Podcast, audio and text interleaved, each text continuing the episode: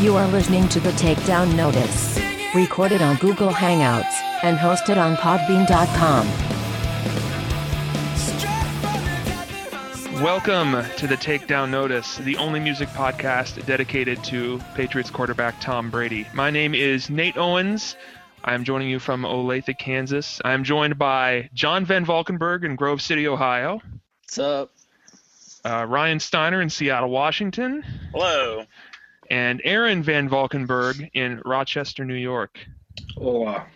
And so here we are. Gentlemen, we are here to talk about an album that John picked for us. Futures by Jimmy Eat World. Futures by Jimmy 2004. 2004's Futures by Jimmy Eat World. Um, and we will discuss it forthwith. But before that, I want to know, guys, what music you guys have been listening to lately? Fill me in. I'm dying. Other To, I'm dying to learn. Other than nonstop Frozen for my daughter. Oh, that's Um, cute. Do you want to build a snowman? Exactly. Yeah. That, Do you, John? That and a lot of uh, Let It Always. Go. Um, but uh, no, I've actually been listening to a lot of Phil Collins. Oh, Yeah. I mean, oh. Oh, Some easy oh. love. Curious. Groovy kind of love. no, let me tell you something. Between my wife Melody and I, Phil Collins is like our stand-in. Uh, roll our eyes. Oh, it's a Phil Collins. Like, or if something sounds really bland, we're like, oh, that sounds like Phil Collins. So that's like our stand-in for just bland and boring music. Mostly based off of the uh, soundtrack to the Disney animated film Tarzan, for which You'll we're not huge heart. fans. All of the Phil Collins songs I know are on that movie. Uh, that that and Sussudio. That's so not true. No, guys, you, you, there's a terrible song called "Groovy Kind of Love," which is just terrible. And the music video is worse. Just go listen to it. it's just terrible. You said. It's, It's awful. awful. Go listen to it. You'll hate it. Let's go ahead and replace Anyway. episode four of the Takedown Notice with just a live stream of that music video and just loop it for an hour and see if anyone notices. We might not have enough fans yet. We'll find out. Don't think so. Yeah. John, Anyway. I'm sorry we interrupted you. Phil Collins. Yes. Yeah, I mean, no, I mean, just I've been What doing a other lot, crappy of, music you've been listening to? a lot of '80s pop actually. So That's not bad though. You could Yeah, do a lot worse right. than some 80s pop. You could do a lot better than some other 80s pop, but you know.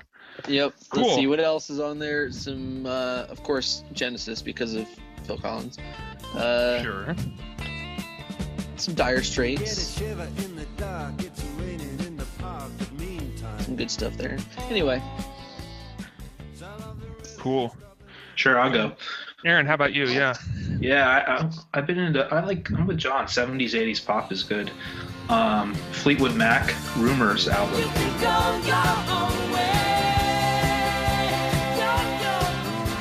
Been really into that. That's a, big classic. album. Classic, classic, album. yeah. Um, so One of and the, also, I believe that's one of the highest selling albums of all time. It is. And also up there, Michael Jackson, Off the Wall. Um, Aaron, no joke, I almost picked a, a song from that album in our last one? episode. Uh, Working Day and Night.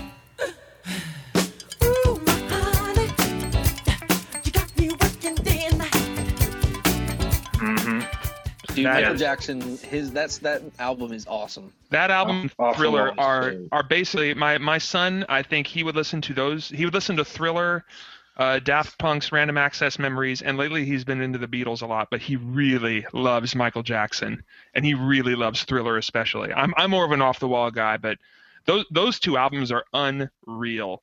it's That's weird. ridiculous. My, sis- my Yeah. uh, daughter loves ZZ Top.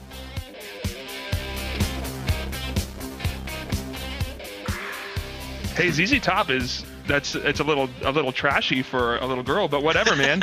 you know, Sharp Dressed Man is one of her favorite songs. well, A every girl others. is crazy about them. I keep hearing. A couple others, I think, in the 80s theme. Uh, Toto. Do you guys know Toto? Yeah, they did a Yeah, James Bond theme, I think. Uh, Toto's good, and uh, Didn't wait, hold on. Toto did the music to the Dune movie, the David Lynch Dune movie. Which is a know. horrible, horrible movie. Dune, a world beyond your experience beyond your imagination. It is. It's almost unwatchable, and I say that as someone who really likes the book. The movie, it's like, oh, that's a cool idea, but doesn't I make still have not watched. Children of Dune. That's a that's a sci-fi miniseries. Yeah, though. the Weird. miniseries, which I was told is really good, actually. Uh, it, it wasn't good either, but it was good for different. It, it was bad for different reasons. Okay. Yeah, we could talk about the the the shoddy Dune adaptations all day, though. Um, or at the least original for one is the most shoddy. yes, at, at least at least for ten minutes or so. But we have other music that Aaron's been listening to. Or, Yeah, I Toto. guess Toto, and then finally, the completely different area, more uh, unheard of bands. Uh, Shovels and Rope is a kind of a new kind of country blues, uh, kind of roots rock. Left, right, left, right, left. Pack 'em up, Charlie, gonna leave this place. Turn our shoulders to empty space. John introduced me to the Milk Carton Kids, so I keep listening to them. The earth would shake for me once more. I wanna see the sky light up over this city left for poor. They're good. very cool. Ryan, how about you, man? Uh, mostly lately, a lot of my music I've been listening to has been at the gym. So I alternate between Yeezus by Mr. Kan- Kanye West For my theme song, my leather black jeans on, and uh, also Girl Talks Feed the Animals.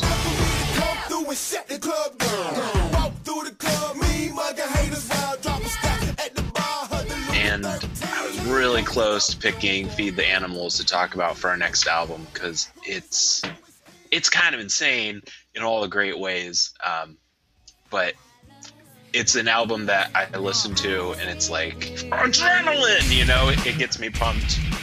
Like few other things do. It, it just doesn't stop for 50 minutes. Um, it's pretty pretty intense.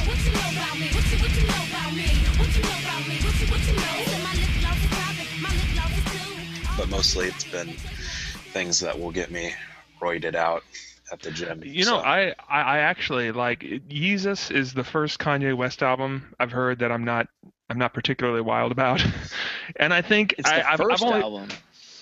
It, it- yeah, you know? I, I really like his first two. I like College Dropout and um, Late Registration a lot. And I've not heard Graduation more than a couple times, but I also really like My Beautiful Dark Twisted. Those are those are good albums. Um, Yeezus is is a little. I, I heard a, a stronger dubstep influence when I heard it. I'm in it.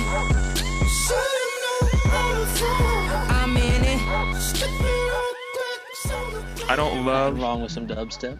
I, I don't love dubstep, so I had a little more skronk than I wanted to I wanted to deal with. Maybe I, I've only heard it all the way through once. I, I've heard the Some big song a couple of times. Yeah. Oh, geez. Don't don't come peddling that crap around here. Give me my next single after No, uh, after. I- yeah, I think- it would be. I think with Yeezus, like I really have to listen to it at the. I can't listen to it anywhere else because it's just too like, you know, it's it's kind of angry and it's kind of. It's a very angry really album. it's really aggressive and it's really It's very angry. aggressive. It's super filthy. Careless whispers. I bite neck, ears, hand, legs, eat. I mean, It's- even, yeah, even no, for it's terrible. It's filthy and e- uh, even for hip hop music, it's like wow, Kanye. He's So you can get a shower after if you do it. Listen to it after you take it. Listen to Yeah, the yeah, exactly. be Jesus. yeah. yeah, Yeezus. exactly. Come exactly. on. So but it does I- have some great great stuff too. Um, And you know, I will say one thing I really like about the album, and I wish every hip group did this. It doesn't have any skits. It's like ten or eleven songs. They're all actual songs, and it, the album's over in like forty minutes. Which why haven't why hasn't hip hop been been doing that for much longer? I don't know. Um, there's probably some racial reason I don't understand now, and I might have offended our our all two of our black listeners. I'm sorry, guys. I don't understand why why hip hop albums have tons of skits. Yeah, you can email us at the takedown notice at gmail.com and tell me why hip hop albums have skits. So I've been listening to um okay, this this says a lot about how I approach music. I I almost pick out an artist that I'm interested in and I mine as deep into their discography as I can get before I have to come up for air. And I'm just starting to do that a little bit with Bruce Springsteen, whom I've always kind of liked. You know, I know some of his big stuff. I've heard Born to Run a number of times. That's a really good album. Uh, but I got his. I don't think it's his newest one now. I think he has a, high, a newer one. But um, I got uh, Wrecking Ball from our library, and I've been listening to that a lot. Um, I almost picked a song from it. Uh, Jack of All Trades is a really good song. I'm a jack of all trades. and uh, I, I've been listening to that a lot, really enjoying it. Um, one I've been listening to, I my favorite album of 2013 was Daft Punk's Random Access Memories, and I've been listening to their live album that they did before that. Uh, it's called Alive 2007. And that's a really great dance music live album. And what's great about it is that they take so many different songs and they just kind of mash them up and layer them on top of each other and combine them and um, just take different elements from different songs that they've done and they make it it's just one continuous you know 70 minute set and it's it's really intense and there's even there's some songs by them that i'm not wild about and you hear it on the live album and it's like oh wow that's clearly how it was meant to be. And so i've been i've been into that a lot too. That's a it's a very intense album. Again it's sort of a workout or driving kind of album. I can't just sit there and groove on it because again it's a it's almost a kind of a sensory overload in terms of music but it's it's great. I've been listening to that a lot so. Yeah. All right, guys. Well, let's uh, let's move on to the album we're going to be talking about today, "Futures" by Jimmy World.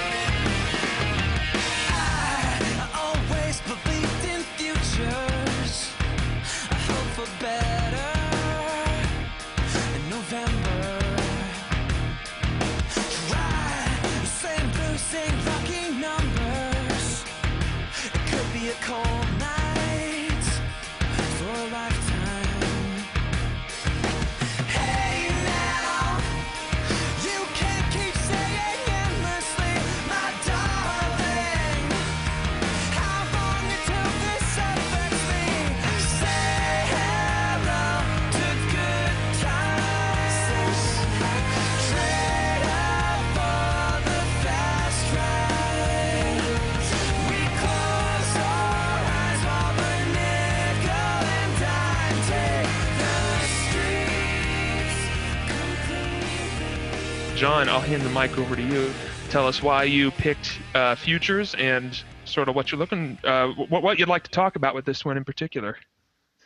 this album i think it probably is more of a emotional tie to it than anything else i just had graduated college was just kind of getting out into the real world um, when this was coming out i really had fallen in love with jimmy Eat world um, with their you know previous couple albums clarity and bleed american um, this is a complete contrast to bleed american in many ways in some ways it's similar um, some of the tracks mimic some of the things from uh, from that album. But uh,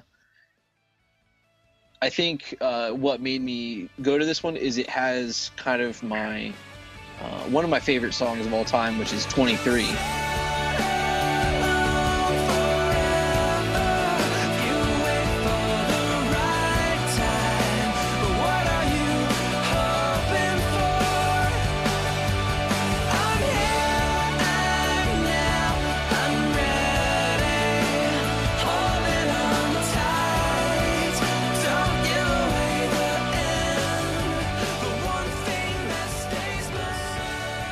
Is of course very Jimmy Eat World esque, um, in that it's like seven minutes long, and you know is very um, you know for the hip kids today, explosions in the sky and things like that esque. Um, you know, it should be stripped down to no no vocals and be behind some sort of ESPN documentary. But uh, I'm I'm big fan of Jimmy World. I've been to multiple concerts, own all their albums, um, even the most recent one, which is not that great. So yeah, it's it has my favorite track and it's my favorite album. Um, so that's that's where I went with it. There you go. Yeah, first time, a couple times I listened to this.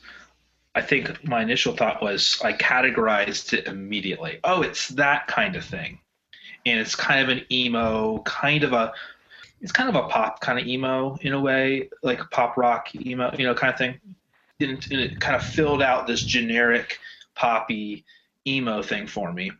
And and so I was like, okay, yeah, that's cool, whatever. But then I kept listening to it, and it's just it to me uh, with without knowing a lot of emo, I guess I definitely really really like the album, and I kind of what was initially a generic thing was just my ears adjusting to all the good stuff that's actually going on that I just took for granted the whole first couple listens. This is the kind of album now that I, I listen to regularly and just enjoy listening to the whole thing. I mean, it's just, it's really just, I, I think I enjoy the harmonies, the you know vocal harmonies, and I like singing along with that and so on. But it's just really well done. Even though initially my initial listen was, oh, this is just kind of standard, whatever I imagined emo to be poppy kind of emo, but I, I think it's just better than that. And uh, so that Yeah, Jimmy Eat World's kind of tried to escape from the emo label, but I mean they are kind of the band that arrived at the top of the emo scrum. I mean, there's bands like um, Sensefield, Is it really true? Could you save yourself for someone? um, Taking Back Sunday, some of those bands, and you know, some of them are more hardcore, some of them are more um, Right. melodic, um, Right. and emo core. yeah, and they've you know they've kind of been the one the most commercially appealing um, of all of the bands that have kind of survived. But then also, I, in my personal opinion, the writing of Jim, his lyrics is one of the things that has set him apart, in that he writes very accessible lyrics, and you know, quite honestly, you know, rel- rather blunt sometimes. Yeah, you know, my my own experience with Jimmy Eat World, I, I I got I also got into them around the time Bleed American came out, uh, maybe the summer after. Um, to the extent that I still listen to Jimmy Eat World, which isn't as much as I used to, to the extent I still listen to them, it's entirely from Bleed American and Futures, and I like Futures more. Um, John, I'm like you. I remember when this album came out. I, you know, Aaron and I were roommates in college, and I got this album. Aaron, you probably heard it at some point while we were living together because I played it a lot at the time. Um, it's it, it's aged really well for me. Now I don't. I'm not really in a Jimmy Eat World kind of place in my life anymore, and I think that transition actually happened after Futures, before Chase This Light, because I've I've really tried to listen to Chase This Light, and that album is sonic mush to me. It, it doesn't. Nothing stands out. It just is one sort of you know, ge- generally pleasant pop punk kind of thing, and then I'm and then it's gone completely off into the ether. Um, but Futures was sort of what I really anchored onto. I mean, I know Ryan has something different to say about this, but I think it's a much more interesting album than Bleed American because I think the lyrical themes are what stand out to me. It's a little more transgressive. There's a lot more discussion on substance abuse, sexuality. Um, it's it, you know it's done in fairly tasteful ways and so I don't I don't think it's that's a bad thing, but it, it just seems very much obsessed with doing something right now, whether or not it's a bad idea. I think of the second song, Just Tonight. You'll never be the same. Never feel this way again. You know, it's, it's that that sort of I'm never going to do this again, like waking up from a hangover or something, and like oh I'm never going to do that again until next weekend when you do it again. And that song has you know I taste you all over my teeth. Uh, is in that song, so there's a, a definite, a very sensual overtone to that. And the other song is it take uh, pain. It takes my pain away. It's a lie. Kiss with open eyes. takes my pain away. Just that idea of um, something to kind of numb that that pain and that hurt. Is it Midnight Drive or Night Drive? The second to last Yeah, Night Night Driving. That song is. That's basically, I mean, you know, Meatloaf did Paradise by the Dashboard Light. this is like a tasteful version of that. I mean, you know, it's it's a and it's not in a it's a it's a little sexy sounding, but it's also kind of menacing. Lay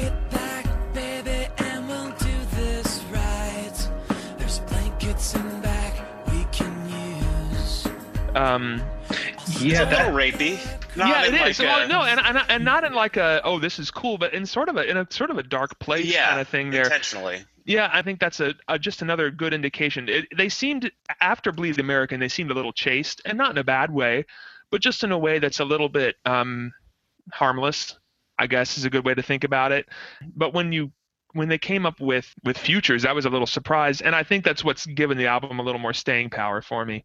I, Yeah. I you're right. You're right that the the production it's very polished. Um, and while some some people might say that that's like oh they're selling out kind of thing, you know, you know it's not like Jimmy Eat World. They were they were awfully poppy to begin with, especially on Bleed American. So if Bleed American was going to be, I mean that that's basically a slightly less produced, equally as accessible album.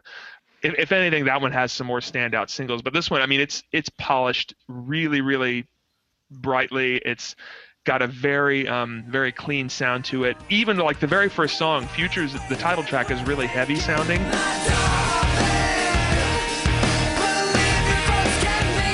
But it's a really clean kind of heavy.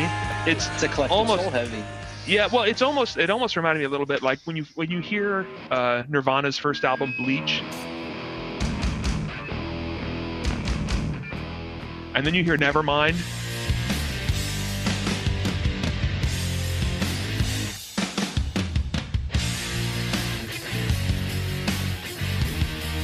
You can tell that uh, Nevermind is like, oh, this is it's way cleaner.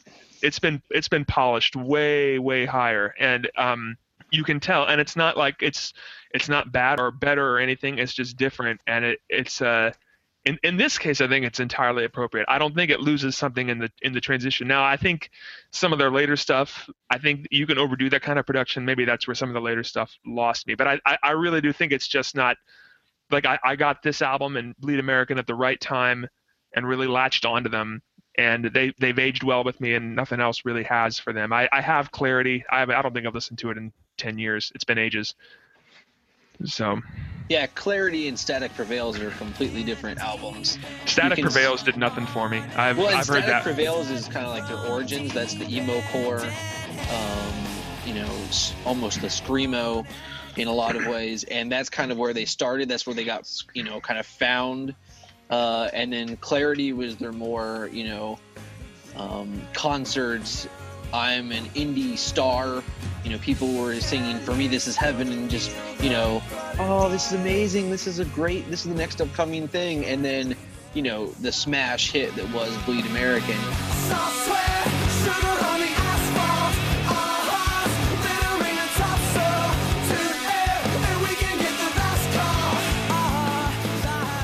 And actually, Jim Adkins was really upset about the success of Bleed American, ironically. Um, and I think that's also why there's such a shift away from that style um, and style of production in futures because he he didn't know how to handle it and he did not want he didn't want Jimmy World to be a trendy band. He wanted them to be, you know, a you know, he wanted to be an artist. Which is so And- funny to me because I don't get that sense in Futures at all. Like, to me, it just sounds really polished and boring. Like, I I like it fine, and when I'm listening to it, I think, oh, this is good. But then afterwards, like, I don't remember any of it. Oh, It really? just goes in one ear and out the other. Like, I'll remember Futures. I think that's a pretty, pretty singable tune. And Pain, kind of. But work, everything work else is another song that always stands out to me. I really like work. That's a that's a good song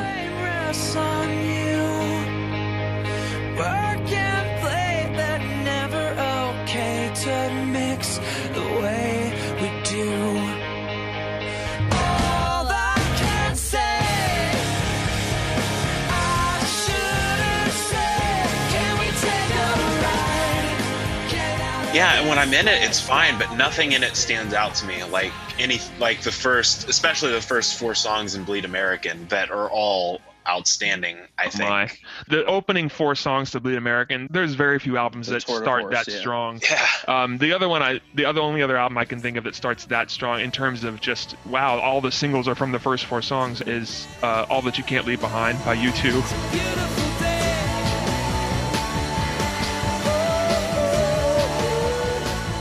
where literally the first four songs are all the four singles and it's like wow you just hear everything amazing on this album right away Nothing Um, Left to Lose is kind of like that, I think, with Foo Fighters as well. Look into the sky, save me. yeah Well, yeah I think this this album, to me at least, uh, the singles. I mean, Pain is good, but like uh, to me, like I don't know if you like Drugs or Me, but like I thought that is a. It's not a single at all, but like that combination of Pain to Drugs or Drugs for Me is like a great moment in the album. That's nothing to do with you know, is it a good single or something.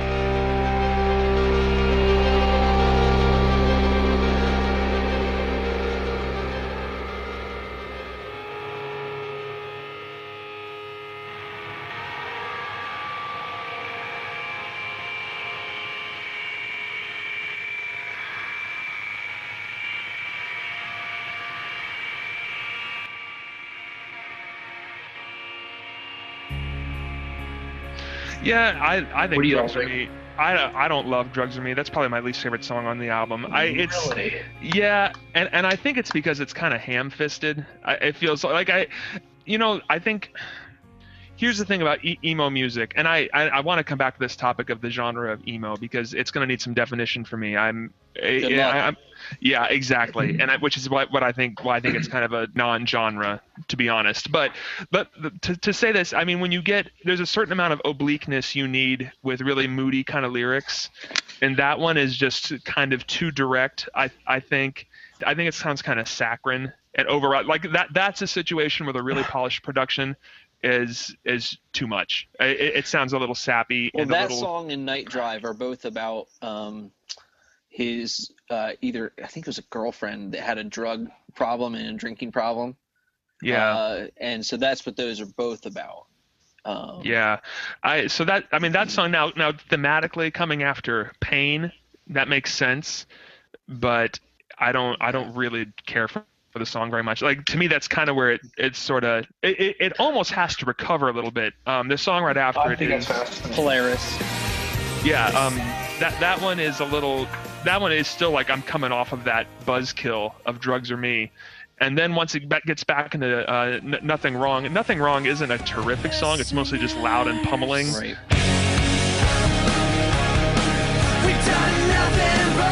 it's not super tuneful, but that one kind of wakes me up and gets me back on the last two songs.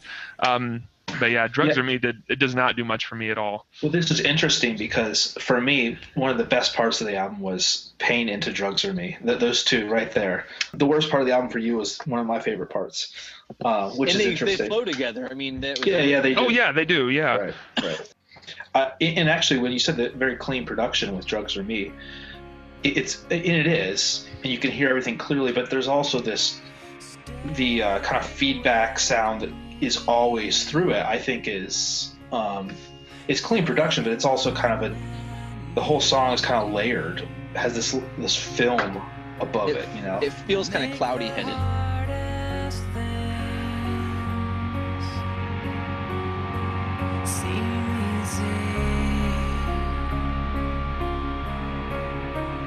Yeah, I, I just think uh, the way they did that. I mean, and maybe it's I haven't listened to enough music that does that more creatively or something. I don't know. I don't know, but like I thought that was uh, to me that those songs went together really well. And so maybe as a track, "Drugs or Me," do I like it? No, not really. But I love how it works in the album.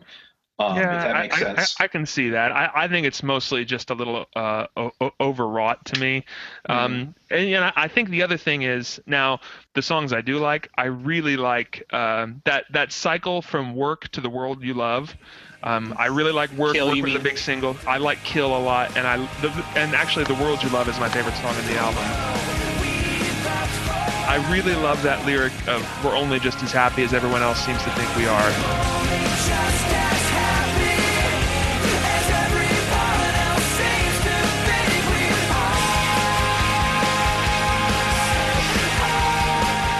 We got into this in our first unreleased episode. We talked a little about that this kind of post millennial angst.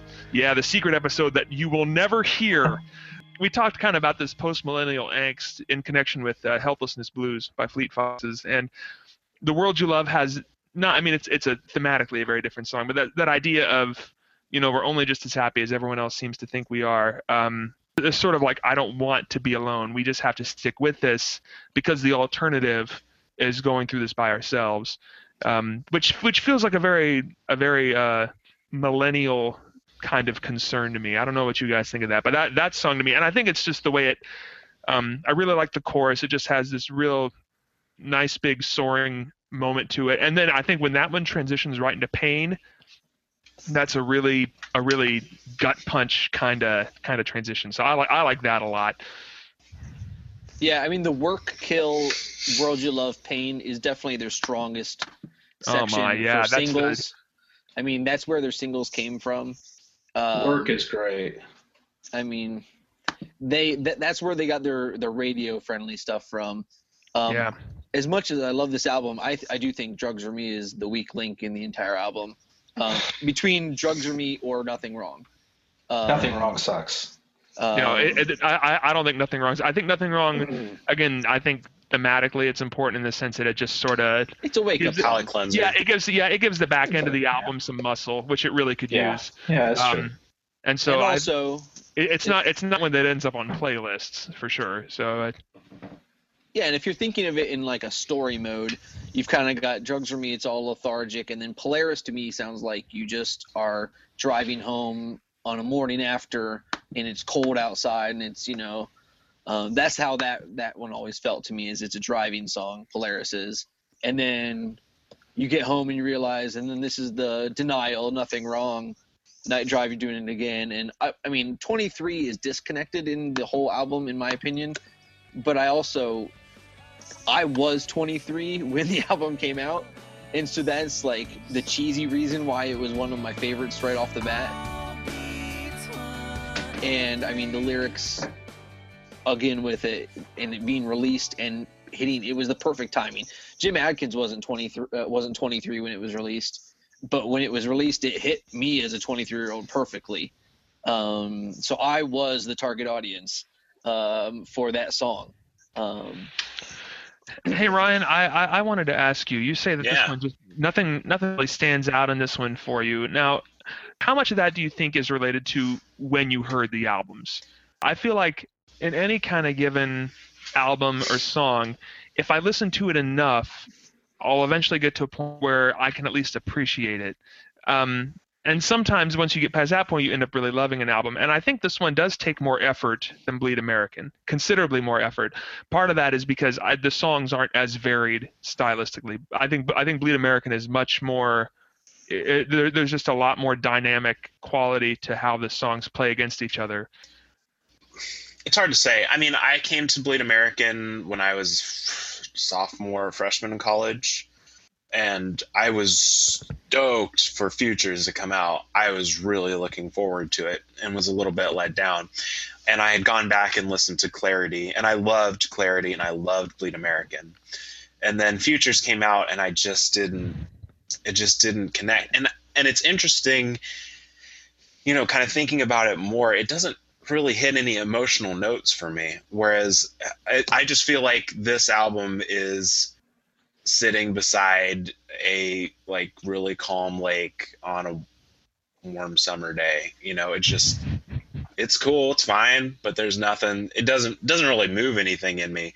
But like I listened to Bleed American. I listened to this. I went for a walk. Uh, the first time I listened to this, I probably listened to it three or four times since our last time and I went for a walk and I listened to Futures, and then I immediately listened to Bleed American afterwards, and it was like a night and day difference. I felt like I was I had this whole spectrum of feels from Bleed American that I just didn't that Futures didn't inspire in me, and I don't know if it, I think it has to do a lot with kind of the production. I, I just keeps me at a distance, whereas Bleed American is just seems really raw to me or a lot more raw and more just kind of diving into it. Whereas futures feels calculated.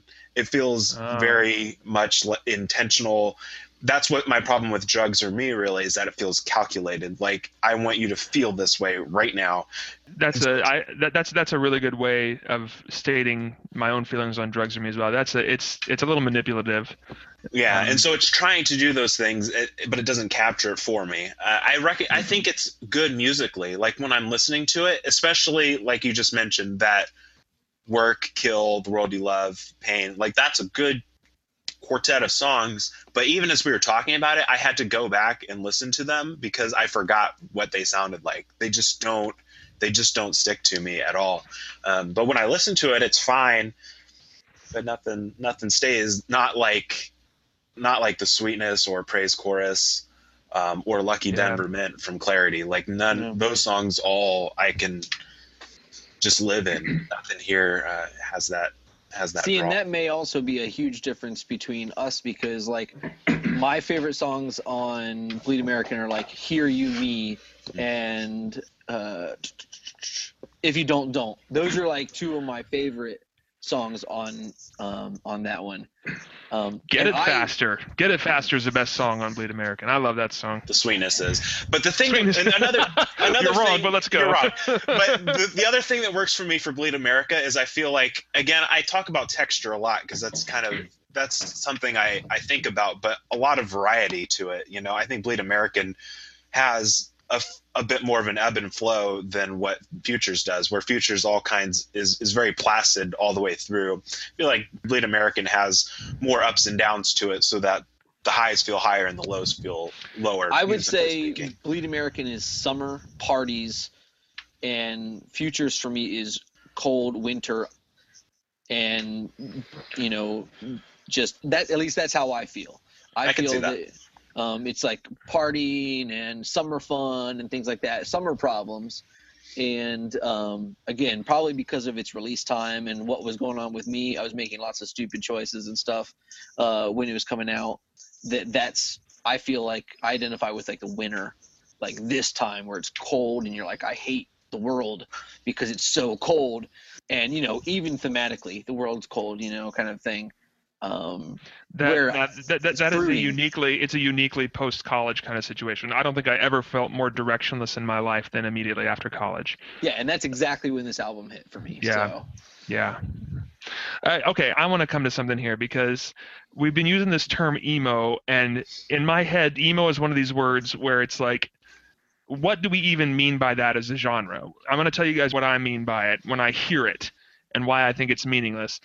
To me, it's entirely a sort of, well, not entirely. It's a it's a sort of punk-ish, kind of moody atmospheric sound, but with emotive lyrics so to me like the main the main key i hear in it is mostly a lyrical distinction which to me is not a genre. You know that's like saying oh what what is what is christian music? Well christian music is the words are christian. Well not really. I mean there's a there's a far cry between christian rap and praise music you know i mean so they they have nothing in common aside from theme and we're not talking about that kind of genre. And so i guess that's why it's always been a completely useless genre tag for me it's kind of ironic that you use Christian music as the uh, example Yeah. for that. um, because I feel that one of the best ways to describe emo, um, if you want what people originally started with, Hillsong is- United. is exactly like it's Hillsong, yes. is Hillsong.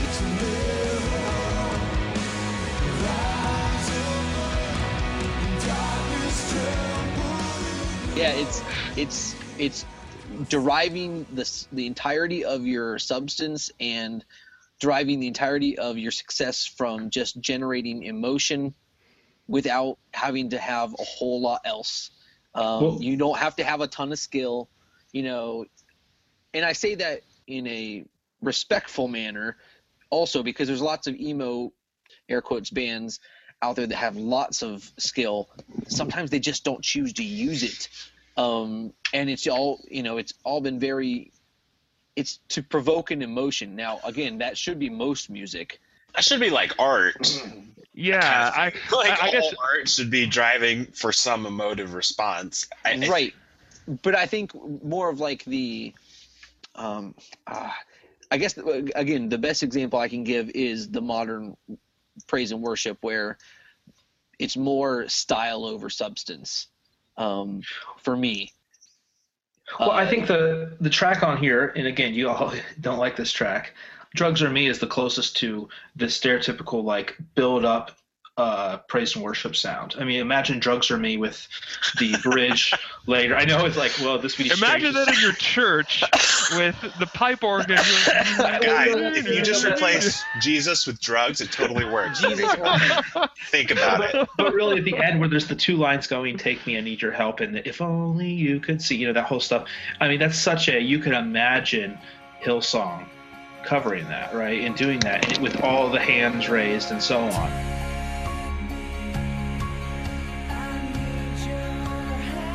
and so i agree um, that there's definitely this kind of hillsong leaning hillsong united this is interesting that i don't know i know the details of Yeah, this, I, I, I, I think we might have followed this comparison to praise music as far as it can logically take us. but No, but- I don't know what you're talking those well, you know, is- there, there is a there is an idea. It sounds almost like we're talking about music that's made with a certain mindset more than an actual stylistic genre.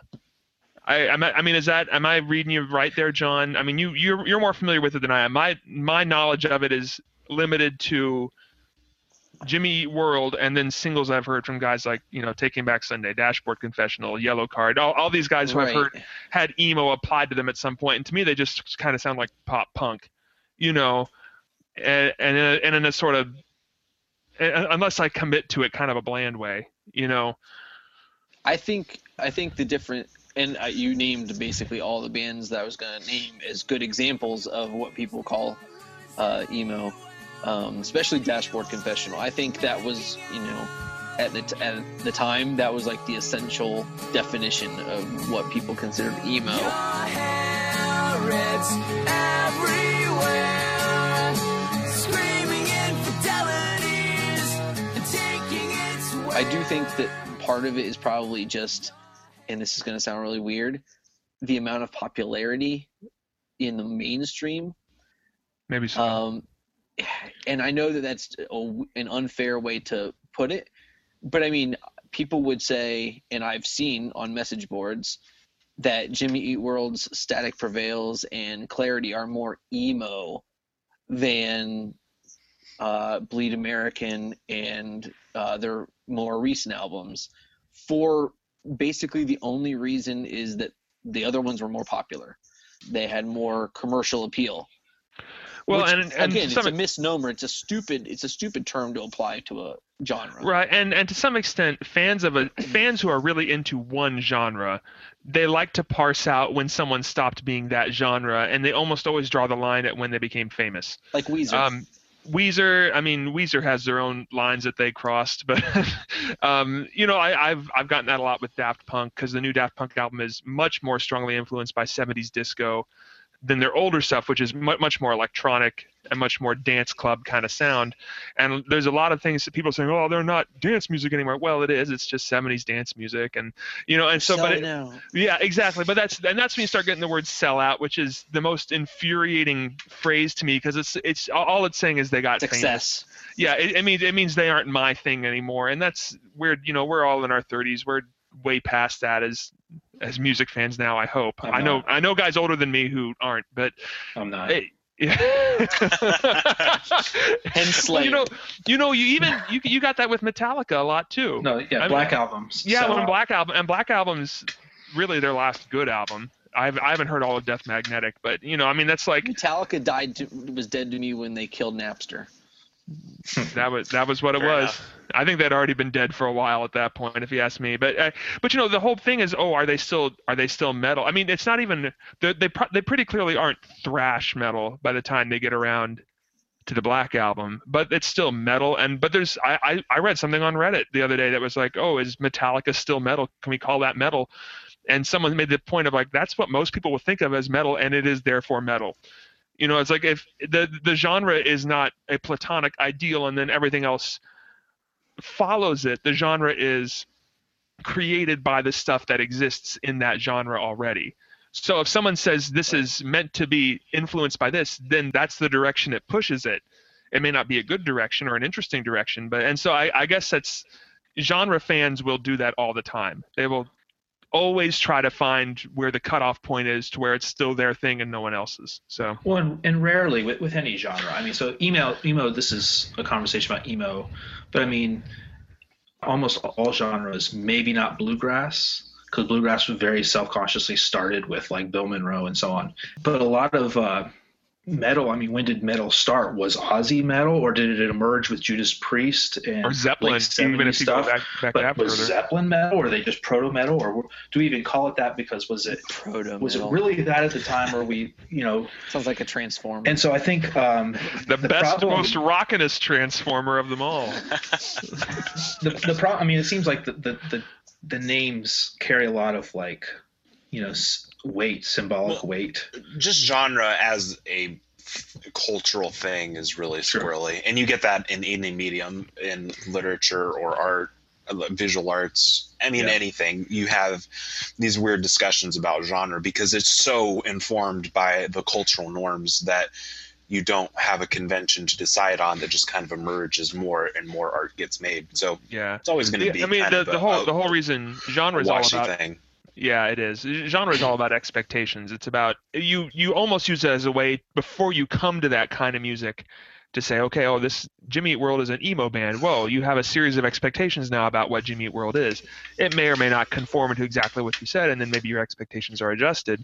But that's, I mean, that's that's really why they exist. And I, I guess specifically because I, I, when I got into Jimmy Eat World, it was as a you know, they, they were yeah, they kind of had this label of emo, and emo is weird because it's as much a lifestyle, like it's sort of a goth kind of thing. You know, there's a specific gothic rock mm-hmm. kind of thing, but there's a goth look too, and there was an emo look there for a while. I don't think kids Yes. kids these days still really do it in the same way, but you know, the kind of floppy hair.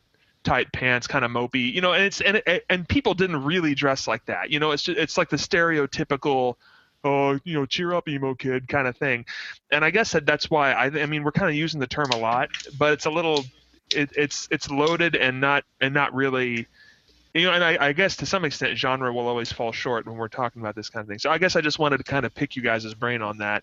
Yeah, and to see me, what it's the thought. most annoying of all of the labels. um, because Dashboard Conventional to me is singer songwriter. Jimmy Eat World is, you know, pop rock. Um, maybe a little bit of progressive pop rock. I don't know what you would, Aaron. You would probably be able to classify it a little bit better than that. Well, I mean, some of the purists uh, of emo, whatever that is, but whoever the defenders of emo as a label, kind of called Jimmy Eat World some of their stuff in the mid 2000s is like quote unquote mall emo, just kind of this, you know, it's kind of like a slam. The biggest like, so- insult you yeah. sure yeah, right. You know, so, I- like, I, don't Uh, know. go ahead. Sorry. Yeah. I, I I wonder if there's kind of a when you're talking about if the objective is to generate as much emotive response as you can. I wonder if the perception is, and this is me from the outside, I don't know, but I wonder if the perception is the more stuff you throw on top of that, uh, be it fame, production, uh, album sales, anything like that. I mean, album sales, th- it, that sounds silly, but the more of that that there is, the more of that gets in the way of just that sort of raw, untapped um, emotional experience. Because you're, if you're looking for a certain purity within that, anything you threw in there that would temper that would immediately make it less pure. Hmm. Right, you're doing it for the money now, for the contract, and for the producer. Well, otherwise you're known as you know living homeless. So, you know, and your music never gets heard by anybody because, and and that's the thing. Again, that's the most frustrating thing about the the emo label. And honestly, it's hard to label a lot of music anymore because there's Yeah, so many crossbreeds.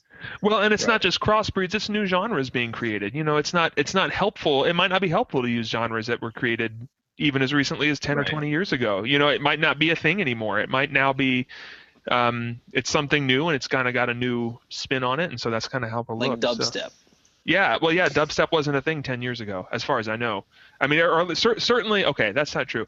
Certainly, it wasn't a, a popular idea Correct. of this is of this is what we think of as dubstep. You and know, probably the people who were not successful back there saying, "Well, those aren't true dubstep artists." I you actually, know, I actually have It's read that exact. all the way down if you I have if you read go that back with exact same anything thing about Skrillex. Yeah. I You have read what? that they exact can thing go about screw Skrillex. themselves. Skrillex is awesome. Now, let me let me put forth just a challenge this idea that it's all kind of a wash in terms of nailing things down. Like, um, let's I didn't say that. No, okay. it's getting harder. It is harder. Uh, but like this is an objective, but it might be something that we could consider. Like emo kind of there was this in 97 this like compilation album the emo diaries okay so this is an object this is an object that says emo and labels things and it has bands like oh you know jimmy eat world you know. Matchbook Romance probably. and there've been like 11 of these. So since 1997 there was like Boxcar a decade of emo diaries which includes like jimmy eat world and bands like dashboard confessional or something like that. I don't know. Uh, and so like uh, what's one of the big uh, 90s uh, the promise ring or something like that? Um, so like These band sound awesome.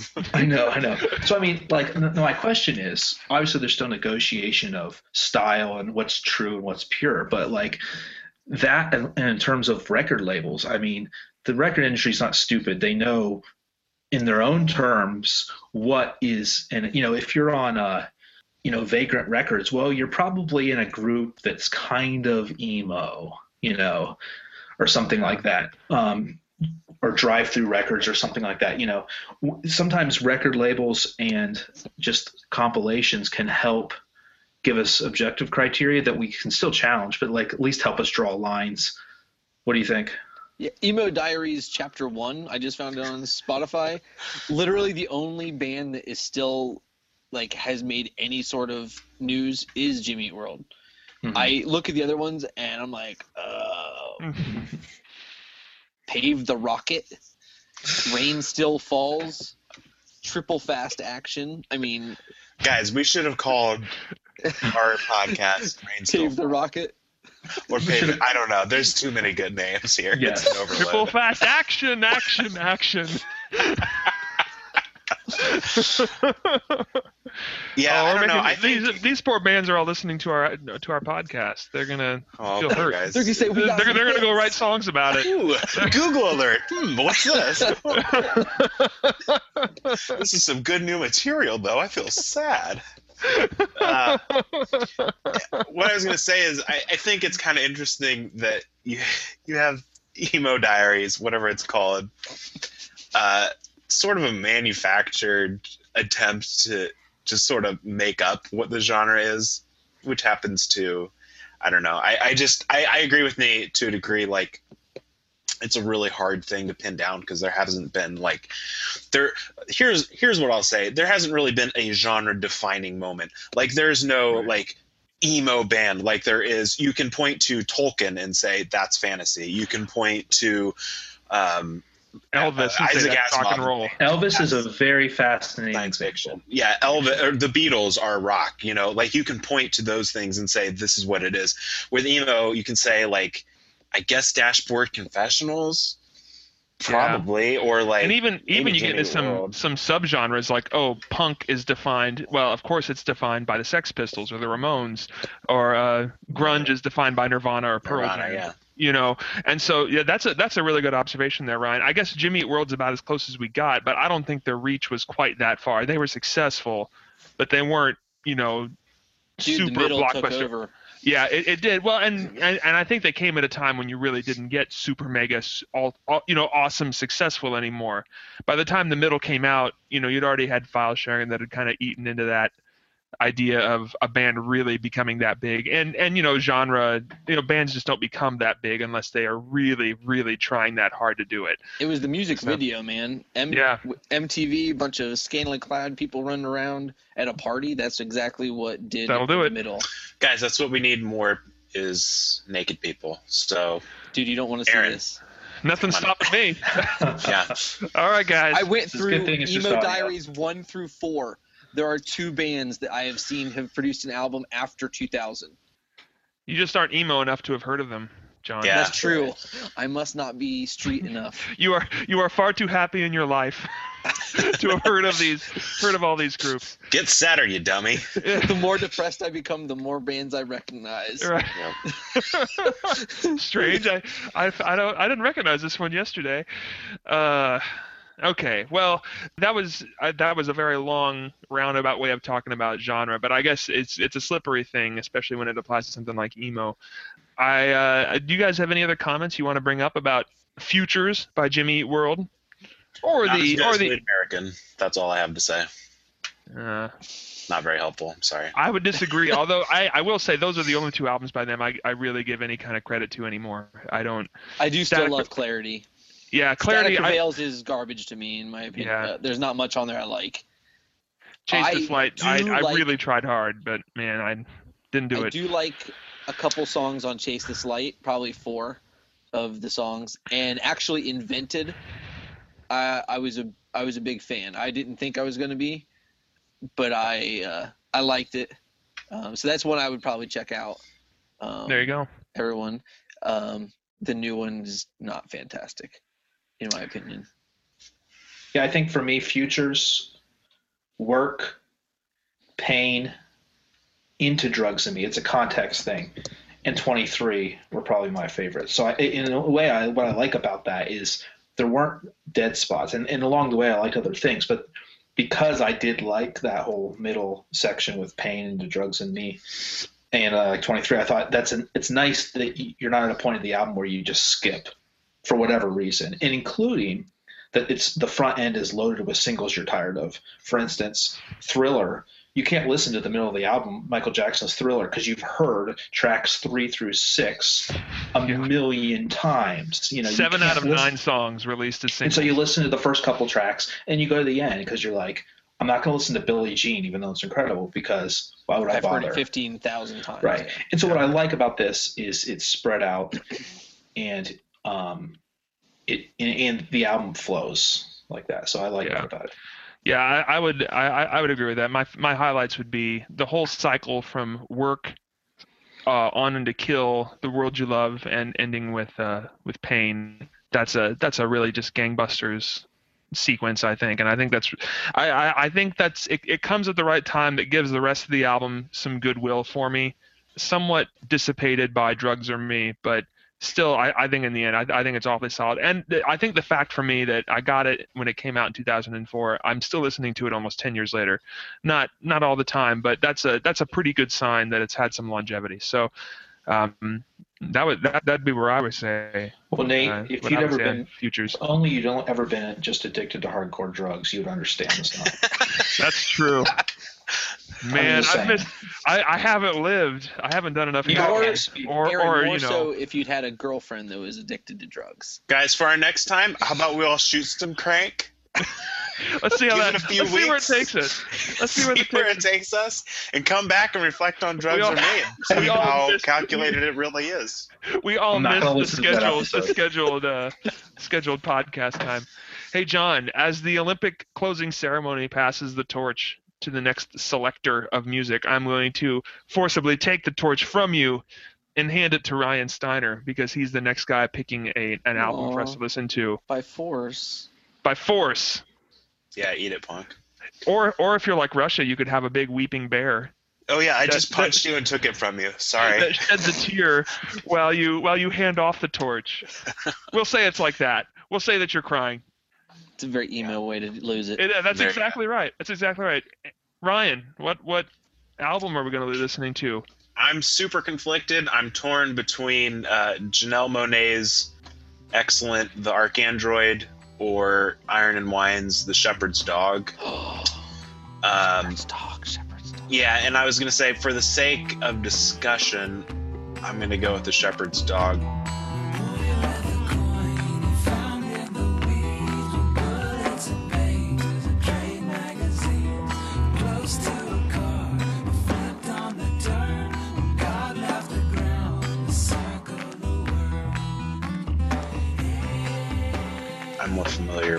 It, but we'll probably do. I'll probably do the ArchAndroid next. I submit Uh, that that Electric Lady is the better album. Ooh, I haven't listened to Electric Lady as much. I like it, but not as much. Uh, You guys should know that Janelle Monáe They're both is, excellent. is Both from amazing. right here in the Kansas City area. Yeah, she's from she's Kansas City, amazing. Kansas. She is. She's great. Hashtag So- Janelle Monáe.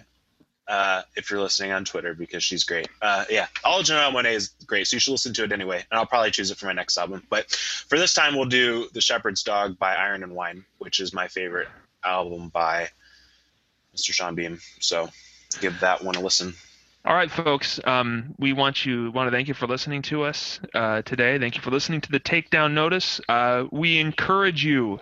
We must have validation from you in the form of emails. Or we'll become depressed in email. We will. We will start writing depressing Come over songs. email. Yeah. We will. Ryan And will start liking futures. that's exactly what'll happen. You don't want Ryan to have things to say after the podcast is already over. You can email us at the takedown notice at gmail.com. The takedown notice is rendered in one word, as emails often are. Also, want to encourage you to visit us at takedownnotice.podbean.com. That's our podcast website. I'm saying that because you will find links to Spotify playlists to the songs that we have listed for our next episode, which is our singles episode uh, for the month of April, and then also for uh, the next album, uh, Iron and Wine, The Shepherd's Dog. That will be uh, in episode six next month. And once again, I'd like to thank you for listening to the Takedown Notice. From all of us here, keep listening, and uh, we will catch you the next time.